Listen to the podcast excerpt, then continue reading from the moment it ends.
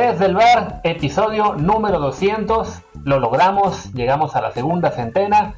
En realidad debe ser un poco más porque hemos hecho los extras y las narraciones y entrevistas por ahí que quedan fuera de la, de la porción normal de números. Pero bueno, oficialmente este es el episodio número 200 de Desde el bar. Yo soy Luis Herrera y aquí también está mirado Martín El Palacio, ¿cómo estamos? Eh, pues hoy tenemos un invitado muy especial. Luis, te dejo presentarlo. Perfecto, pero antes, como siempre, presento a Apple Podcasts, Spotify, Stitcher, Himalaya, Amazon Music y demás aplicaciones en las que estamos. Por favor, recuerden suscribirse y dejarnos un review de 5 estrellas para que más gente nos encuentre y así hagamos más y más contenido todos los días y podamos llegar muy rápido a los 300, 500 y, por qué no, a los miles y miles de episodios, sobre todo si algún patrocinador se digna a llegar. Miren, ya, estamos aquí en los 200, vamos a seguir un buen ratito, así que por favor anímense, tenemos hambre y para eso requerimos también de la ayuda de ustedes suscribiéndose para que así como les decía, más y más gente venga a escuchar el programa. Y el día de hoy, como es el número 200, pues toca celebrar con algo especial. Varios de ustedes lo pedían en Twitter, que querían escuchar de nuevo a este invitado. Y pues está con nosotros Ramón Raya. Ramón, ¿cómo estás? Bien, Luis, gracias por hacerme el honor de invitarme al episodio 200. Qué bueno que ya pasó la cuesta de enero, qué bueno que ahorraron su aguinaldo y que me encontraron en, en, los descuentos de San Valentín, porque igual si no les hubiera hecho el descuento no les alcanzaba.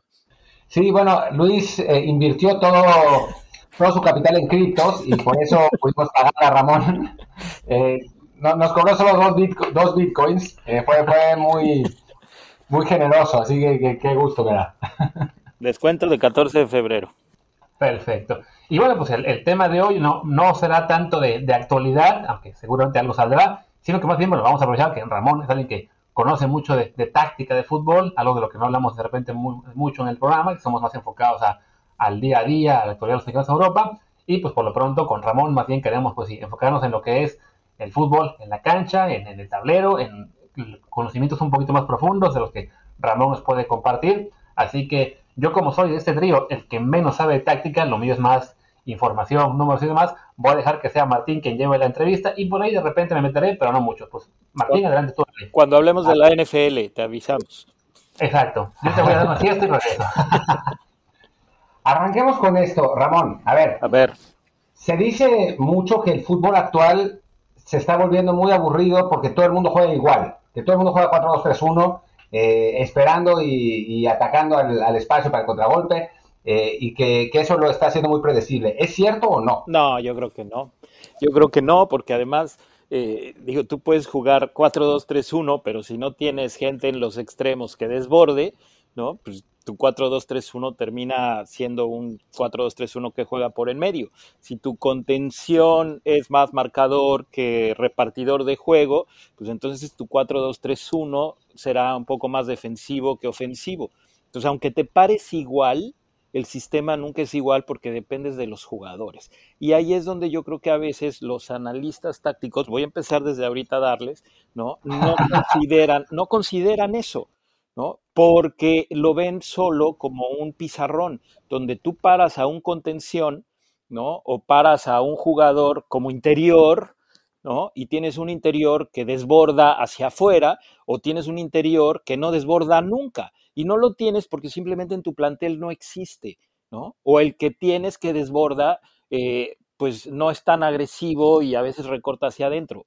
Si tú pudieras tener a todos los que tienen Manchester City, sería más fácil que jugaras como Guardiola. Cuando no los tienes, por más que te pares 4-2-3-1, pues tu sistema no tiene nada que ver con el que puede hacer el Bayern Múnich, ¿no?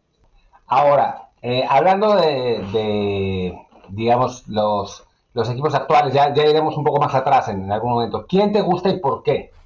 Me gusta mucho Guardiola porque Guardiola inventa. El caso de Klopp también inventó porque, o sea, él, este, digo, inventar en el sentido de que se supone que en el fútbol todo está inventado, pero por ejemplo este movimiento que hace de Cancelo hacia, hacia para convertirlo en un segundo contención cuando se tiene la pelota. Y ahí empiezan las discusiones. No, no, lo convierte en un volante porque no está en la misma línea que Rodrigo, ¿no? Pero no es cierto. ¿No? O sea, si lo convirtiera en un volante no podría tener el desplazamiento hacia atrás cuando se pierde la pelota para llegar a ser lateral, ¿no? O sea, tendría que saltar dos líneas. Yo creo que Guardiola no es tan tonto como para hacer un, un desplazamiento tan largo cuando hacerlo corto le significa lo mismo. Simplemente Rodrigo sabe meterse un poco hacia la línea de centrales. Las líneas no son completamente este, horizontales, ¿no? O sea, cuando juegas 4-3-3 o 4-4-2, tus dos volantes ¿no? En, rombo. Los dos volantes que juegan por derecha y por izquierda no necesariamente están en la misma zona. Pongo un ejemplo. Cuando, cuando yo llego a Pumas, ¿no? Eh, en ese 4-4-2 en rombo, por derecha jugaba Miguel España, por izquierda jugaba Mauricio Peña. Cuando llego yo, Velarde cambia, pone a España de contención y me pone a mí a jugar por derecha. Yo era un tipo que cuando venía a América jugaba con un 4-3-3, con la función de terminar como el famoso enganche en Pumas.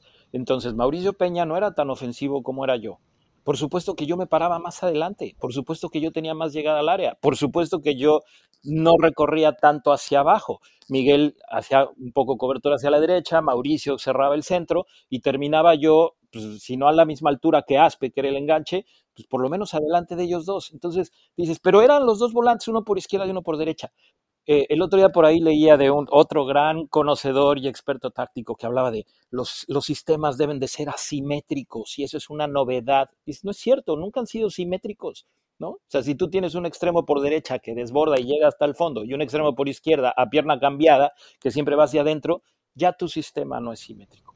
Entonces, bueno, sin ir más lejos, perdón, en, Italia durante mucho tiempo se jugó, bueno, en Italia y en muchas partes del mundo, se jugaba con eh, tres defensas reales y el lateral derecho solía, o el izquierdo, solía ser defensivo y el del otro lado jugaba un mediocampista que regresaba, ¿no? Y fue la, táctica que utilizaron los italianos pues tranquilamente desde el 66 hasta el 78. No, pero dime un equipo que sus dos laterales jueguen igual, exactamente igual, o que sus dos centrales jueguen exactamente igual, o que su volante por derecha y su volante por izquierda jueguen exactamente igual, o que sus dos delanteros jueguen igual. Entonces, o sea, eh, decía Oscar Gorta, dentro del todo el choro que me comí un día ahí en un congreso en Pachuca, ¿no? Que, que Oscar Gorta es para mí de los que inicia con este discurso así eh, florido, este, eh, exuberante y demás para hablar de fútbol, le preguntaban sobre el sistema y él decía, depende, mi sistema depende de dónde me tomes la foto, ¿no? O sea, porque mis jugadores se mueven. Entonces, eh, ponía yo un tuit hace poco en donde dicen, aquí está eh, el sistema de 3-2-5, ¿no? De Guardiola. dices, ¿de verdad? 3-2-5. No, miento, 2-3-5, ¿no? Ni siquiera 3-2-5, 2-3-5. O sea, los, dos centrales, ¿no? Con Sinchenko, con Cancelo y Rodrigo de volantes, y adelante, ¿no? Pues Gundogan, eh, Bernardo, y en ese estaba Foden, estaba, este, no sé quién estaba por el y Gabriel Jesús y seguramente, ¿no? Este, o sea, ¿qué dices de verdad? O sea, ¿tú crees que se para 3-2-5? Porque yo tomo una foto después y lo veo con un este, 4-3-3, ¿no?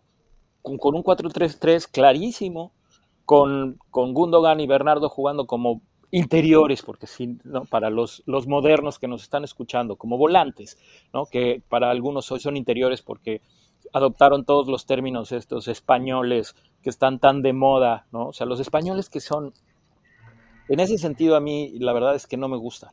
Eh, creo que ya lo habíamos platicado, Martín, ¿no? En, el futsal, que es diferente, el futsal es como el básquetbol, vale esta, esta cuestión táctica. Los españoles han cuadriculado la cancha casi, casi metro por metro, y tienen unas, unos conceptos ¿no? que, marcan incluso hasta, lo dije, ¿no? la posición corporal. Si mi cabeza está orientada hacia allá, te estoy pidiendo el pase. Si mi cabeza está orientada hacia allá, es que voy a picar, ¿no? Y si la recibo en este cuadrante, entonces, lo que sigue es, tiene que haber un apoyo. Si estoy parado en este cuadrante, pero mi posición corporal indica que voy a, hacer una diagonal, entonces estoy haciendo el, este, el desmarque de ruptura. Es como el básquet. El básquet, ¿no? Necesitas una tablita. En el fútbol yo creo que no pasa igual. Lo puedes conceptualizar, claro, y le puedes poner nombres, claro. Y aquí en México, cuando yo estudié de entrenador, el que hoy también mucha gente así admira, como Fernando Huerta, le puso los nombres que él quiso. Y los nombres que él quiso no se parecen en nada a los nombres que hoy quisieron en España.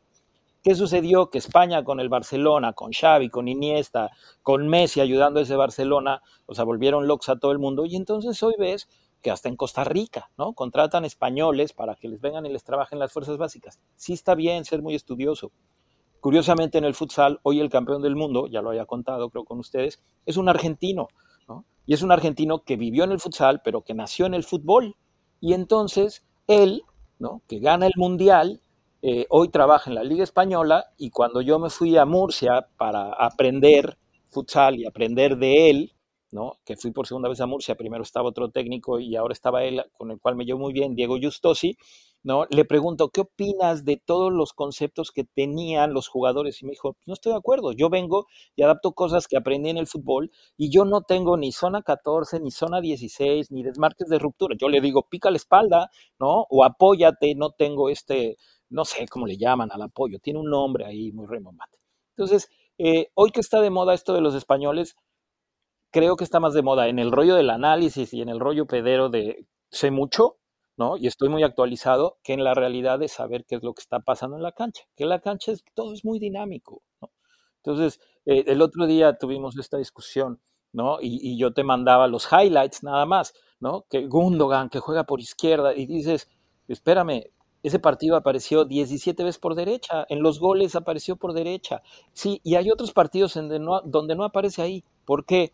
Porque, chingo a mi madre, sino Guardiola lee perfectamente, estudia, que además eso lo sabemos todos, a los rivales, tiene un equipo de analistas, pero le pasan a él información y esa es la gran fortaleza de Guardiola. Él dice, no, necesitas picar en una diagonal por la espalda del contención rival y pararte del lado derecho cuando no se lo esperan. Y entonces no hay volante por izquierda. Y Sinchenko tendrá que subir, y en ese partido ni siquiera inició Sinchenko. Y, y dices, si tú crees que el City de Guardiola juega todos los partidos igual porque repite cuadro y repite alineación, pues entonces no sabes nada.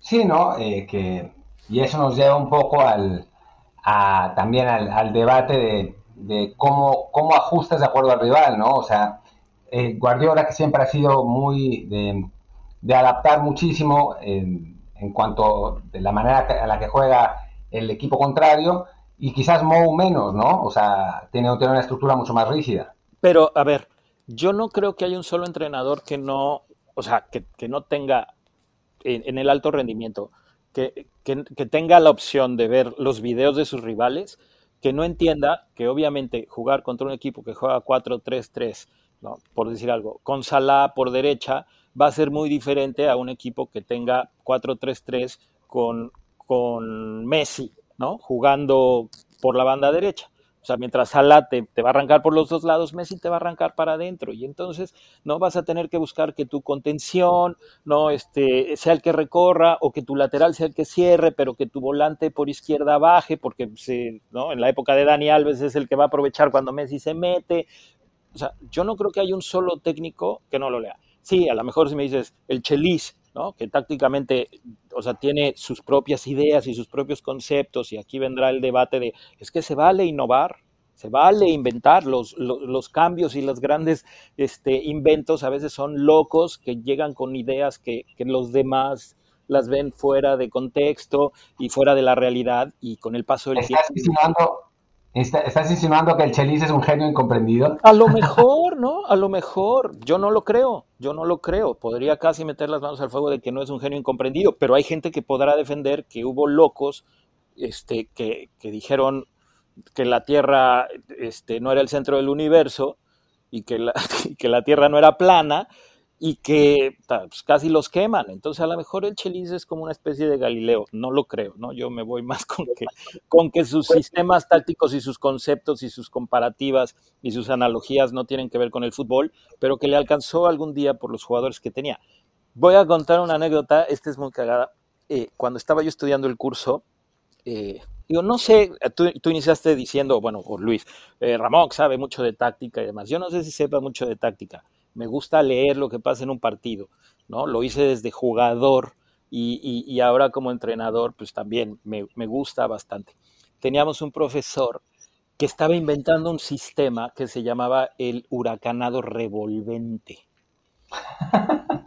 No te rías. casualidad? ¿No era quién? ¿No estaba en la Coliseo en los cuatro caminos luchando? Pues eh, era buen nombre para un este para un sistema de, parejas en, la lucha libre, ¿no? Pero este aquí era en el fútbol y entonces su sistema era que eh, no había posiciones fijas y dependiendo de dónde estaba la bola, o sea, cuando perdías el balón, tú tenías que marcar al oponente más cercano. Y cuando se recuperaba la pelota, tenías que rotar todos hacia el mismo lado buscando siempre estar una distancia entre 4 y 5 metros de tu compañero sin estar estático, ¿no? Y este señor era un ingeniero y fue muy chistoso porque decía, a ver, ¿no? O sea, nos vino a vender en la clase de, de táctica, todos dicen que ya está inventado, pero a ver, ¿qué les parece esto, esto y esto otro? Y así como, como muchos se van a reír, ¿no? Habrá gente que le empiece a encontrar sentido. ¿Por qué no se juega así? Simple y sencillamente porque nadie lo ha puesto en práctica. Yo tengo un grupo de niños de 8 o 9 años que estamos jugando ese sistema, lo están dominando y ustedes lo van a ver en unos 5 o 6 años, cuando ya a los 14, 15 años empiecen a, jugar todos los equipos igual que yo. ¿O no, Raya? y pues digo, le dije, no, no, no. Pues es que ese soy yo y me conocen. ¿no? Le dije, no. Entonces, pues este, no me volvió a hablar en, el resto del curso, eh, ni me volvió a, preguntar acerca de él. Pero él siguió muy clavado con su sistema huracanado revolvente que iba a revolucionar el fútbol moderno y que él, basado en sus conocimientos de ingeniería, ¿no? Lo tenía no nada más este, diseñado, sino ya comprobado, porque su equipo de niños de 9, 10 años, 8, no me acuerdo, ya lo jugaban y les funcionaba. Oye, ¿no ha sabido, no ha sabido qué pasó con sus, con sus equipos posteriormente? Pues yo no, supongo que no les habrá ido muy bien con el sistema y por eso no lo conocemos ahorita, ¿no? O pues, se, le adelantaron Guardiola y, y, Mourinho en su momento y ahora Klopp, ¿no? Y, y algunos más, este, Digo, mira, tan simple como ¿por qué, por qué Mourinho hoy no gana, por qué Guardiola a veces en la Champions no le funciona. Simple y sencillamente pues, porque los jugadores que tienes tú son diferentes y los jugadores a los que te enfrentas son diferentes. No puedes jugar exactamente igual, aunque, aunque seas el City, ¿no? Claro, entre más calidad tengas, entre tu sistema esté mejor desarrollado y afianzado y los jugadores se sientan más cómodos jugándolo, pues podrás tú, en el momento en el que tengas la pelota, este, decir cómo se, cómo se baila, ¿no? O sea, poner el ritmo del partido y por dónde va y por dónde no. Pero cuando no la tienes tú, pues te tienes que adaptar, ¿no? Tienes que defender a cómo se juega. Ahorita estaba viendo un rato el partido del Bayern, que ¿no? iba perdiendo con este, este equipo de media tabla, que, que, les estaba jugando de tú a tú, y el Bayern presionando la salida y contó y que la cancha estaba completamente nevada, ¿no? ellos seguían saliendo de atrás. Entonces, pues yo ahí pienso, bueno, ¿quién, ¿quién decide estar a media tabla y jugarle de visitante al Bayern Múnich cuando empezamos el podcast, creo que van, no sé si 2-1, 3-1 al medio tiempo. ya. Sí, este, eh, ¿quién decide jugarle de tú a tú? ¿Basado en qué? ¿No? A media tabla. Entonces, también tiene que ver con la personalidad del entrenador y también tiene que ver con qué jugadores eh, tienes. ¿no? Yo ahora, en mi última experiencia, eh, yo, pues mi equipo no juega como a mí me gustaría, ¿no? A mí me gustaría ser más ofensivo y tengo y, no puedo apretar arriba porque físicamente no tenemos este, la forma física para, para, este, para hacerlo, ¿no? Tampoco tenemos los conceptos tan claros, no tengo tantas oportunidades de trabajarlo y de entrenar porque no tengo entrenamientos con plantel completo. Y entonces, pues me tengo que parar a tres cuartos de cancha y los resultados se nos dieron. Pero no es lo que yo quisiera jugar. ¿Y de qué dependo? De los jugadores. Y así como dependo yo de los jugadores, así depende Pep, así depende Mourinho, así depende Klopp, y así depende el entrenador que me digas en el básquetbol, y así depende el que me digas en el americano. En un pizarrón no. El analista nunca dependerá del jugador. El analista dice, este jugador tiene esta función y asume que la está haciendo bien y asume que el, duelo individual que tenga contra el rival que se supone lo tiene que marcar, lo va a ganar siempre. Entonces, por eso yo digo, en el pizarrón, yo hoy y de hecho van a decir que es broma, pero hoy estaba viendo que con el 4-4-2 en rombo podrías anular el 2-3-5 de, de Guardiola. Claro, ¿no? Si encuentras, si encuentras jugadores que sean capaces de, este, de, de anular a Gundogan y a Foden, que hoy andan con todos los dos, ¿no? Y este, y, puedes parar a, un enganche que venga y marque a, a, Cancelo cuando se pare ahí, o que pueda perseguir a Rodrigo y quitarle la pelota, ¿no? Con su zancada increíble. Entonces, bueno, ¿no? En el pizarrón yo le gano a Guardiola. Como, el debate ese que hubo tras, la, el juego de Tigres contra Bayern en la final de Mundial de Clubes, de por qué Tigres no paró a Kimmich, que en un par de veces se escapó cuando el Tuca debería saber claramente que se iba a escapar por ahí, ¿no? Lo más chistoso ahí, deja tú eso, ¿no? O sea, claro, todos sabemos que Kimmich iba a hacer eso. No entiendo cómo nadie lo ha podido parar y por qué Kimmich siendo eso eh, sigue haciéndolo, ¿no? Que yo ponía el ejemplo del básquet, ¿no? Me puse a ver esa, esa noche a, Curry y llevaba cuatro, eh, no, tres de cuatro en el, en el primer cuarto, tiros de tres, y dices, ¿cómo? ¿Ningún entrenador se ha dado cuenta que este güey tira de tres? O sea, nadie, nadie que llega al balcón del área. Mi pregunta aquí, eh, en esa explicación de Kimmich, es, Luis, no sé si tú ahí puedas opinar, si en el balcón del área vale sacar la ropa a secar, poner un tendedero y poner ahí a secar la ropa, o, no, o está mal visto que en el balcón del área pongas tus uniformes a secar cuando los lavas.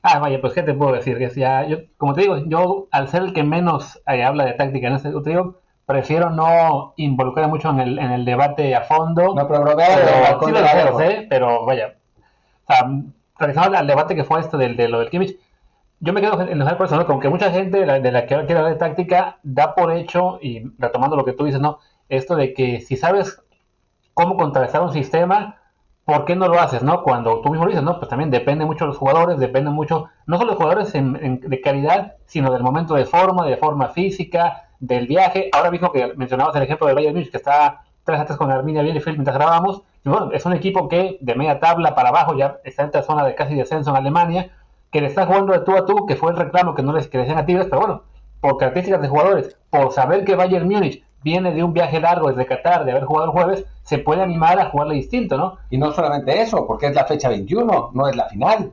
¿no? más. Y, y, además hay otras cosas, ¿no? O sea, el, factor psicológico. O sea, estoy haciendo conjeturas, pero dices, yo soy el entrenador de ese equipo y dices, a ver, ¿cuántas probabilidades a Martín que le gusta el 5 y el 15% este, y, y el 7.2, ¿no? De probabilidades de ganarle al Bayern. ¿no? O sea, ¿cuál, cuál sería tu, porcentaje, Martín, de, que este equipo le gane al Bayern? El 2%. El 2%. Y entonces dices, o sea, es casi seguro que perdamos. Entonces, ¿para qué chingados salimos a defendernos si de todas maneras nos van a ganar? ¿Qué les parece si los atacamos? La Volpe, en ese sentido, cuando, cuando yo fui su jugador, se jactaba y después, mucho tiempo después, lo volví a escuchar hablar de que él cuando jugaba contra el América, sus números eran buenísimos. ¿Por qué? Porque decía, cuando yo voy a la, Azteca a jugarle al América, lo ataco. Y el América no está acostumbrado a que la ataquen en el Azteca. Entonces, como lo ataco y no está acostumbrado, se les viene la noche. Que es un poco lo que creo yo le pasa a Brasil con México, sea, cuando juega contra México, México le quita la pelota, tiene esta posesión, los brasileños, ¿no? Se sienten como jugando contra europeos, que los atacan en velocidad, el brasileño compite físicamente con esa velocidad, ¿no? Este, les roba la pelota y el brasileño maneja el ritmo del partido con su técnica y con su este, táctica inteligente y sobre todo con esta calidad individual, ¿no? Que le puede decir un brasileño que te vas a parar ahí, vas a recortar a dos y a lo mejor lo puede hacer. Pero cuando México le quita la pelota y, se la toca en medio campo y va para allá y luego va para acá y cuando se supone que tenía que atacar, en lugar de atacar la pelota regresa hasta el arquero y luego otra vez va para el otro lado y luego eh, en lugar de desbordar otra vez se vuelve a apoyar y en lugar de tirar a gol la toca para atrás y la pelota nunca llega al área. Entonces el brasileño que tiene que correr sin pelota al no estar acostumbrado se empieza a desesperar, se empieza a desordenar y de repente gol de México y eso no quiere decir que seamos mejores que los brasileños, ¿no? Y entonces gol de México, y ahora se les viene en la noche. Estoy hablando de los partidos en donde México ha podido ganarle a Brasil, ¿no? Eh, ¿Qué pasa? Pues yo siento, supongo que este entrenador hoy dice, o sea, es casi un hecho que vayamos a perder, pues entonces les regalo el partido, jueguen, ataquemos, tenla, gambetea, güey, no tengas miedo, y no importa si nos meten ocho, pero pues, ojalá les podamos meter uno o dos.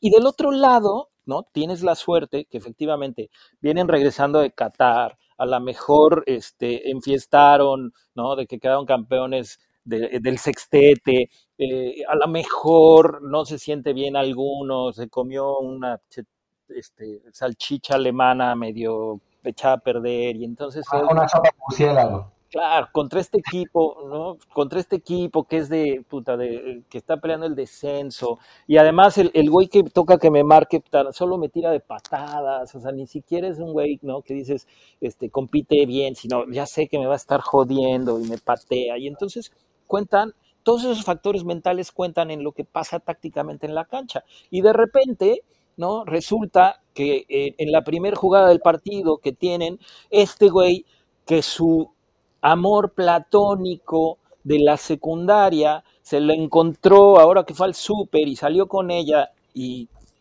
se acostó con él, y el güey siente que vuela y la remata y la mete en un ángulo y entonces ya vas perdiendo uno a cero, ¿no? Y tú como entrenador no planteaste absolutamente nada de eso, no tienes idea que eso iba a pasar. Pero eso influye. Yo el, día que me bauticé, que ya creo que también ya habíamos platicado de eso, que fue en un putero en Madrid, al mismo tiempo, en una gira, en una gira de Pumas a España, el mismo día que, que, se bautizó Luis García en el famoso Ángelo, ahí muy cerca del Santiago Bernabéu, este, a los dos días fuimos a jugar a Jerez de la Frontera. O sea, bueno, casi meto un gol de chilena, hice un gol, puse dos pases para gol, me quisieron contratar y la realidad es que, o sea, fue uno de los mejores partidos de mi vida, pero porque yo había, ¿no? O sea, eh, ¿cómo había toda esa tensión sexual que traía yo de tener 18 años y que de, y no y, y, de este y de estarme cuidando hasta para cuando me casara este, y, y ese partido, pues yo volaba, pero no volaba por el rival ni por mis compañeros, sino porque yo en la cabeza traía otra cosa, ¿no? Que era, había pasado la noche con una chava guapísima, no fue una buena experiencia, por cierto, ¿no? Este, nunca, ahí fue cuando dije, no debería yo pagar y, recibí uno de los mejores consejos de mi vida, que lo voy a compartir, y que me lo dijo así esta chava, me dijo, tómalo como lo que es, el, el consejo de una puta, es, si no te gustó, no lo vuelvas a hacer. Pero de nada sirve que te arrepientas. Nunca te arrepientas de nada, ¿no? No te pareció, no te gustó, no fue lo que querías, no lo vuelvas a hacer. Pero no vivas arrepentido. O sea, por más que te arrepientas, no te voy a regresar tu dinero. y entonces dices, claro, arrepentirse es como preocuparse. No sirve absolutamente de ni madres. Pero bueno, eh, sí, eso, volviendo a aterrizar un poco el tema, pues sí, es que un técnico, pues digamos, su influencia llega hasta cierto punto, pero los que terminan jugando son los jugadores. Pues ya van 3-3, ¿no? El Bayern con la niña ya van 3-3, pues sí, ¿no? Y claro, ahí como técnico puedes influir, como técnico, claro, puedes hacer un cambio decir, a ver, ¿no? O sea, este, este güey, hoy Lewandowski no anda, pues lo voy a sacar, aunque se enoje, y voy a meter a, a este chavito que acabo de subir, ¿no? Que trae toda la leche y a lo mejor es el que te hace el gol, ¿no? O a lo mejor es el que empieza a, agotar a los defensas y empieza a correr y empieza a hacer que, la línea defensiva empiece a, dejar más espacios simplemente por movilidad. Y eso, ese detalle, sí podrá venir este, el, grupo este de, analistas eh, famosos ahora, ¿no? Que, que, se pasan y que pobrecitos, ¿no? Porque veo que viven el, 100% de la semana analizando y viendo partidos, ¿no? Y te digo, el, eh, ellos podrán decir, el, el, desmarque de ruptura abrió este, las líneas y la visión de fulano para meter el pase en la zona 16, ¿no? Dices, la realidad es que el movimiento y, Martín ya lo escuchó de Borghetti, ¿no? El movimiento que hice fue equivocado pero como la pelota vino ahí, pues no me, no me quedó más que intentar un pinche cabezazo. Y el analista táctico va a decir, movimiento de Jared Borghetti, inteligente, pase perfecto de Cuauhtémoc, ¿no? Remate excepcional, seguramente se trabajó durante la semana. Y dices, no, ni madres, ¿no? Error de Borghetti en el movimiento, Cuauhtémoc la tira porque el güey las tiraba todas, aunque hubiera perdido las 10 previas, ¿no? Y, y, Borghetti, al darse cuenta que se había equivocado, pero la pelota venía, pues no le, no le tocó más que intentar meterla y la terminó metiendo. El analista lo puede desglosar y lo puede conceptualizar. El entrenador dice, qué che suerte tuve hoy. Sí, sí, sí, no, totalmente, ¿no? Es, eh, es que, a final de cuentas, uno nunca sabe realmente lo que están intentando, ¿no? O sea, uno puede conjeturar y ver, y, ah, pero, pero pues no estás dentro del vestidor, no, no, no estuviste en la semana en el trabajo, no, no sabes exactamente qué, qué, qué es lo que está intentando. Y, y, la verdad es que, digo, yo de esto he hablado un montón, Em, ahora está, está bueno ponerlo en estos eh, términos, pero la suerte también juega, ¿no? O sea, lo que pasó con Jared que picó mal, o a veces, eh, pues estás, o sea, te, cambia el partido porque tienes planteado el juego y en el minuto 3 autogol a favor. Y entonces, pues ya el partido se convierte en una cosa completamente distinta a lo que pasó en la América Querétaro, ¿no? Que al minuto 13, roja para el Querétaro, una jugada que para mí no era roja, ¿no? Entonces eso te cambia completamente el, el, dibujo táctico, la, idea que tienes de juego, el, ánimo de los jugadores. O sea, hay, un montón de cosas que pueden cambiar, ¿no? O sea, no, no es que, tengas, o sea, que todo esté fríamente calculado en la cabeza de los dos técnicos y gane el que plantee mejor. Pues hay un montón de factores. Claro, eh, mira, hablando de esa jugada, yo, yo como futbolista que padecía de los tobillos, para mí no era roja, era cárcel, ¿no? O sea, porque... Sí, sí claro, pues ve dónde le pone el, los tacos. Eso es una, o sea, puede ser una lesión muy grave que termina con tu carrera, ¿no? Afortunadamente no, no llega hasta allá, pero es, pues es una patada totalmente agresiva en el talón de Aquiles y además creo que ya en el reglamento dice, ¿no? Que esas patadas se tienen que sancionar con roja. Eh, claro. Eh, pero para, para, mí, bueno, en fin, podemos discutirla mil años y no tiene sentido, ¿no? Eh, esas, esas siguen siendo de criterio, ¿no? Este, eh, efectivamente, efectivamente, es, muy buen ejemplo. Tú no estás esperando eso. Ahora, eh, yo me regreso al rollo del análisis táctico este por escrito. Si yo me traigo a uno de estos güeyes a que analice tácticamente el partido de mi hija, la más pequeña, ¿no? Por supuesto que va a encontrar eh, movimientos, desbordes, apoyos, desmarques de ruptura, este, ¿qué más? ¿No? Este, no, bueno, laterizaciones, ¿no? Interiorizaciones, eh, por supuesto que las va a encontrar, ¿no? En un grupo de niñas que no saben lo que están haciendo. Y el gol lo va a poder desglosar y va a poder decir, ¿no? Eh, vino de una distracción que la jugadora que estaba parada como delantero, ¿no? Se movió creando un espacio que aprovechó muy bien la que estaba jugando de interior, ¿no? El centro de la que apareció por la banda después de haber hecho una diagonal. dices, las niñas no saben qué están haciendo, güey. Pero sí hubo un movimiento de una niña que persiguió la pelota, que cayó ahí, y la otra niña, o sea, corrió para el otro lado creyendo que iba a caer ahí la pelota, y la que corrió sin saber, de repente se encontró con que la pelota estaba en sus pies, y le pegó como, pues, como nunca en su vida y fue gol porque se le pasó a la, a la portera. Pero tú lo puedes explicar tácticamente como si hubiera sido una jugada este, practicada, como si hubiera sido una jugada pensada. Entonces, ese es ahí donde yo me peleo con los analistas tácticos, ¿no? Eh, que está bien que lo analices. O sea, que seas analista no me molesta. Me molesta cuando empiezas a decir qué mal el entrenador, que no se dio cuenta que pasaba esto qué mal el entrenador, que, dices, güey, tú no sabes si este güey que está jugando por derecha, ¿no? Te vino a decir, hoy, hoy estoy para jugar 30 minutos, y tú le dijiste, pues no tengo cambios, te vas a jugar los 90, entonces dosifícate, güey. Por otro lado, hay que decir que yo prefiero a, los analistas mil veces que a los periodistas que no tienen ni puta idea y que, comentan en generalidades y, y, digamos, eh, tiran teorías de la conspiración, inventan rumores, o sea, me parece que por lo menos, o sea, puede tener razón o no, pero... Se limitan a, no le pusieron huevos, no hubo actitud, o sea, ah, no, bueno, pues sí, ¿no? o sea... Paso adelante, tratar de explicar eh, de una forma razonada el resultado de un partido, más allá del simple, ah, si perdieron fue porque no le echaron huevos, si, se, si los alcanzaron en el 4-0 fue porque hubo llamadas misteriosas, o si no salieron a meter, goles fue porque les dio miedo, ¿no? Por lo menos ahí sí, sí es un avance hacer un análisis más sesudo, si bien sí coincido en que muchas veces se cae en el sobreanálisis de cuestiones que simplemente, bueno, pues cuando un equipo le gana a otro suele ser porque uno es mejor y ya, ¿no? No, no hay que alocarse con teorías de 50 movimientos que muchas veces el jugador ni piensa, ¿no? Que es más instinto que, que planeación o, o práctica, ¿no? De David Feitelson no van a estar hablando así, sin que se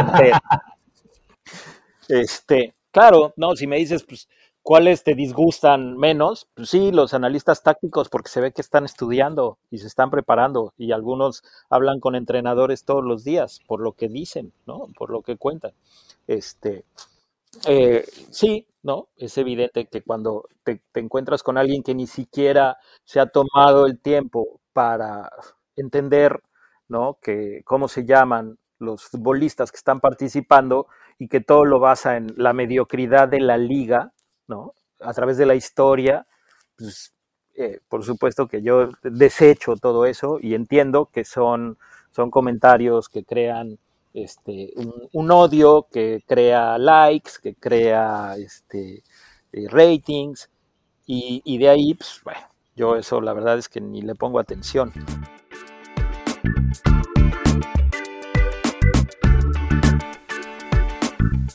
Y vamos a dejarle hasta aquí a la charla con Ramón Raya. No es que la charla acabe aquí, al contrario, ya ustedes lo conocen, nos conocen, ya saben que nuestras pláticas pueden durar horas y horas y esta no ha sido la excepción, así que de momento vamos a dejarlo hasta la mitad.